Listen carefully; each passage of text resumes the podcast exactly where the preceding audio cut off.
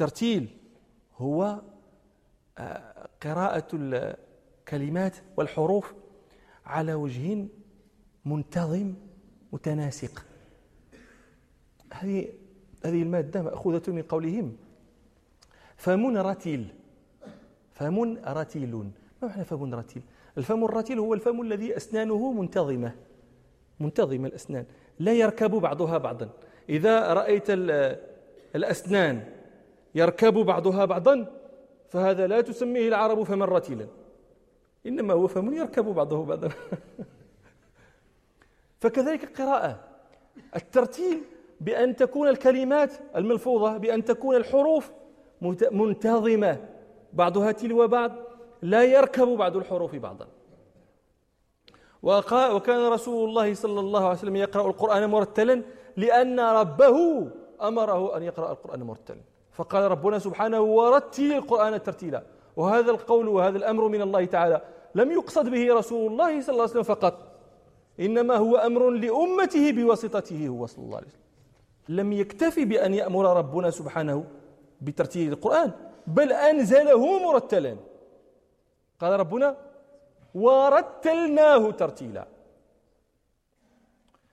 الآن أنا أسأل وأتساءل هل لو كان القرآن لو كانت الآية كما يعني لو قال ربنا ورتل القرآن ألم يكن هذا؟ ألم يعني هل كان هذا يكون كافيا في جعل الترتيل واجبا؟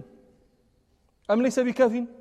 لو قال ربنا ورتل القرآن أكان هذا يكون كافيا أم ليس بكاف؟ في وجوب الترتيل كان يكون كافيا. فما معنى ورتل القرآن ترتيلا؟ ما, ما, ما هو إعراب ترتيلا مصدر. لماذا يجيء المصدر أصلا في لغة العرب؟ لماذا يجيء؟ هو هو المصدر يجيء في لغة العرب لثلاثة أغراض. ذكرها ابن مالك رحمه الله في ألفيته. يقول ابن مالك المصدر اسم ما سوى الزمان من مدلولي الفعل كأمين من أمين. توكيدا أو نوعا يبين أو عدد كسرت سيرتين سير ذي رشاد. يأتي لثلاثة أغراض. توكيدا أو نوعا أو, أو, أو, أو نوعا توكيدا أو نوعا يبين أو عدد يجيء للتوكيد ويجيء لبيان النوع ويجيء لبيان العدد. جلست جلسة المتربع. ما هذا؟ أين أين المصدر؟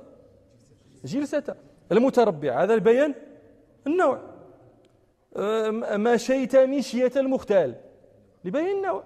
النبي صلى الله عليه وسلم قال إنما أنا عبد أجلس كما يجلس العبد في الأكل صلى الله عليه وآله وسلم. بأبي هو وأمي. فكان صلى الله عليه وسلم يجلس جلسة العبد في الأكل. لبيان النوع.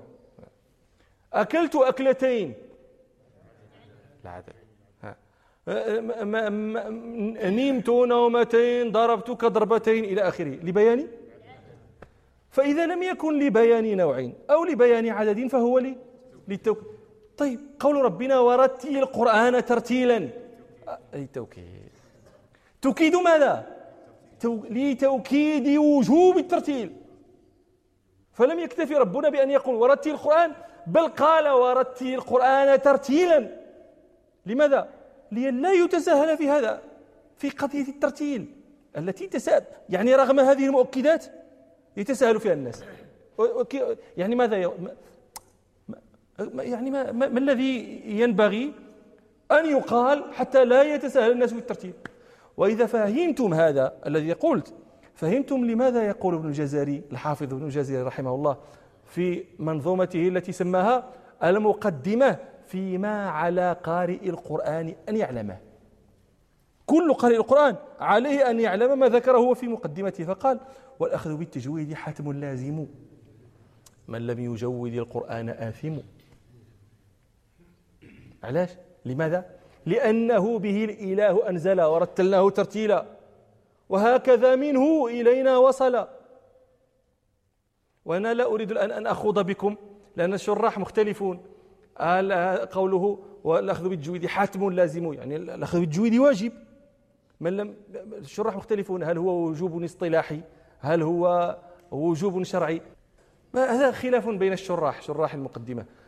لكن الجميع متفق. جميع الشراح بل جميع علماء التجويد والقراءة متفقون على أن من ترك الترتيل فهو متهدد متوعد. يعني لماذا؟ لهذه الأمور التي ذكرنا. ولذلك قال الحافظ أبو عمرو الداني رحمه الله وأبو عمرو الداني الأندلسي هذا كان يقال فيه إمام المغرب. لكن الآن يمكنكم أن تقولوا تسمونه بإمام أهل الأرض لأنه ما من إسناد في الدنيا. في القراءات يطوف ما يطوف ثم يأوي إلى أبي عمرو الداني. لا طريقة متصلة إلا إذا مرت بأبي عمرو الداني الأندلسي. هذا الرجل ماذا يقول؟ يقول في هذا الذي ذكرنا من ألزم الأشياء للقراء تجويد لفظ الحرف بالأداء. لفظ الحرف يجب أن يخرج مجودا. تجويد لفظ الحرف بالأداء. وكل حرف من حروف الذكر مما جرى قبل وما لم يجري. فحقه التفكيك والتمكين وحكمه التحقيق والتبيين. فاستعمل التجويد عند لفظك بكل حرف من كلام ربك. فاستعمل التجويد عند لفظك بكل حرف من كلام ربك. فعن قليل بالجزيل تجزى. وبنعيم الخلد سوف تحظى. قد جاء في الماهر بالقرآن من الشفاء ومن البيان. ما فيه مقنع لمن تدبره بأنه مع الكرام السفرة. وقال الحافظ أبو مزاحم الخاقاني رحمه الله وهذا أيضا من علماء القراءات ومن أئمتهم وله منظومة مشهورة قصيدة رائية مشهورة بالخاقانية أو رائية الخاقاني وهي مطبوعة أيضا. يقول فيها أيا قارئ القرآن أحسن أداءه؟ يضاعف لك الله الجزيل من الأجر. فما كل من يتلو القرآن فما كل من يتلو الكتاب يقيمه؟ ما كل من يتلو الكتاب يقيمه. تتلوه ولست تقيمه. فما كل من يتلو الكتاب يقيمه ولا كل من في الناس يقريهم مقري ولعل من أشد الناس في هذا. ما ما رأيت أشد منه في هذا الباب. شديد جدا. هو الحافظ أبو العز القلانسي رحمه الله. له أبيات في هذا الذي نحن فيه. يقول فيها يا سائلا تجويد ذا القرآن فخذ هديت عن أولي الإتقان. تجويده فرض كما الصلاة. جاءت بذا الأخبار والآيات. وجاحد التجويد فهو كافر. خطيرة هذه. تبتسموا ابتسموا ولكنه يقول فجاحد التجويد من قال لك لا ما لا لا لا, لا, يعني لا تشغلون ما هذا التجويد ولا شيء يسمى التجويد واقرا كما شئت واقرأ كما. فجاحد التجويد فهو كافر فدع هواه إنه لخاسر. وغير جاحد الوجوب حكمه. الآن هذا الذي هو شأن أكثر الناس. ماله؟ ما حكم الحافظ أبي العز القلانسي فيه؟ وغير جاحد الوجوب حكمه معذب وبعد ذاك إنه يؤتى به لروضة الجنة كغيره من سائر العصاة. إذ الصلاة منهم لا تقبل ولعنة الله عليهم تنزل لأنهم كتاب ربي حرفوا. إلى آخر ما قال. وهذا الشيء الذي ذكره الحافظ أبو العز القلانسي من أن الصلاة منهم لا تقبل هذا يذكره الفقهاء. وأن من لم يجو يعني من لم يقرأ الفاتحة على الأقل الفاتحة التي هي ركن من الأركان. من لم يقرأها قراءة صحيحة وأتى فيها بلحن وهم يختلفون في قضية اللحن. الجالي الخافي ما المحتمل منه ما لم يحتمل وهذا خلاف كثير عند الفقهاء. فإن صلاته تبطل ومن هؤلاء المالكية يقول بشار رحمه الله في شروط الإمام وعشرة شرائط الإمام فذكر بالعقل والإسلام وقدرة والعلم بالذي يلزم من فقه أو قراءة محتلم. هذا شروط الإمام التي لا يصح إلا بها. ما هي الشروط منها؟ والعلم بالذي يلزم من الفقه ومن القراءة. لا يصلح أن يكون فقيها ويعرف ما يصنع في ترقيع الصلاة في سجود السهو سجود الزيادة كذا كذا كذا. وفي الصلاة وفي, وفي, وفي, وفي, وفي القراءة لا يعرف لا يكون محصلا العلم اللازم بها. هذا قول المالكية. بل قد تستغربون أنهم وهذا هذا الاعتناء بالفاتحة بالخصوص لأنها ركن من أركان الصلاة جعل الناس ينظمون في كيفية تجويد الفاتحة. الإمام الجعبري هذا أيضا من أئمة القراءات له قصيدة سماها الواضحة في تجويد الفاتحة. يمشي معك حرفا حرفا. يقول لك مثلا وبعد فخذ تجويد أم الكتاب كي تفوز بتصحيح الصلاة فتهتدي. ففي باء بسم الله ابدا معكم بسم الله الرحمن الرحيم. ففي باء بسم الله خفف وسينها فصفي ولام الله رقق وشددي. لام الله بسم الله رقق دوش بسم الله وشددي. دوش بسم لا تقل بسم الله. مثلا إلى آخره. هذا كله يظهر لكم اعتناء هذه الأمة بكيفية نطق هذا القرآن العظيم. ولماذا كثرت لكم أنا؟ لماذا كثرت لكم في في هذا؟ لسببين. أولا لأن الترتيل شأنه عظيم جدا جدا. ولأن الناس لا تقدره قدره. الناس لا تقدره قدره. مما أستغرب له قول قائل المهم تقرأ. المهم أن تقرأ القرآن. من أخبرك أن هذا هو المهم؟ إن من أعظم أسباب الخطأ. من أعظم أسباب الغلط التي تدخل على الناس هو أن يجعلوا مقدمة من عند أنفسهم يجعلونها ثم يبنون عليها. يقول لك المهم أن تقرأ المهم القرآن أن يقرأ. هذه مقدمة جعلوها جعلها الناس لأنفسهم. لم يجعلها لهم العلماء. جعلها الناس لأنفسهم. قال المهم أن تقرأ. وبعد ذلك لا تبالي كيف كانت قراءتك. ملحونة مكسرة مرتلة غير مرتلة ما ما ما حتى صارت الناس تذهب إلى تغيير حرف بحرف. فالذال لا تنطق ذالا أصلا. أعوذ بالله من الشيطان الرجيم. الثاء لا تنطق ثاء أصلا. الضاء لا تنطق ضاء فأسقطوا ثلاثة حروف من حروف العربية. وهذا فظيع في كتاب الله. تسمعوا هذاك. المهم أن تقرأ. من قال لك إن المهم أن تقرأ؟ المهم أن تقرأ قراءة يرضى بها ربك عنك. وقد أدركنا من علماء هذا البلد الكريم من أكابر علماء هذا البلد. من كان إذا سئل عمن عمن يقرأ القرآن لا على وجه الترتيل قال هذا رجل ما قرأ ولا سكت.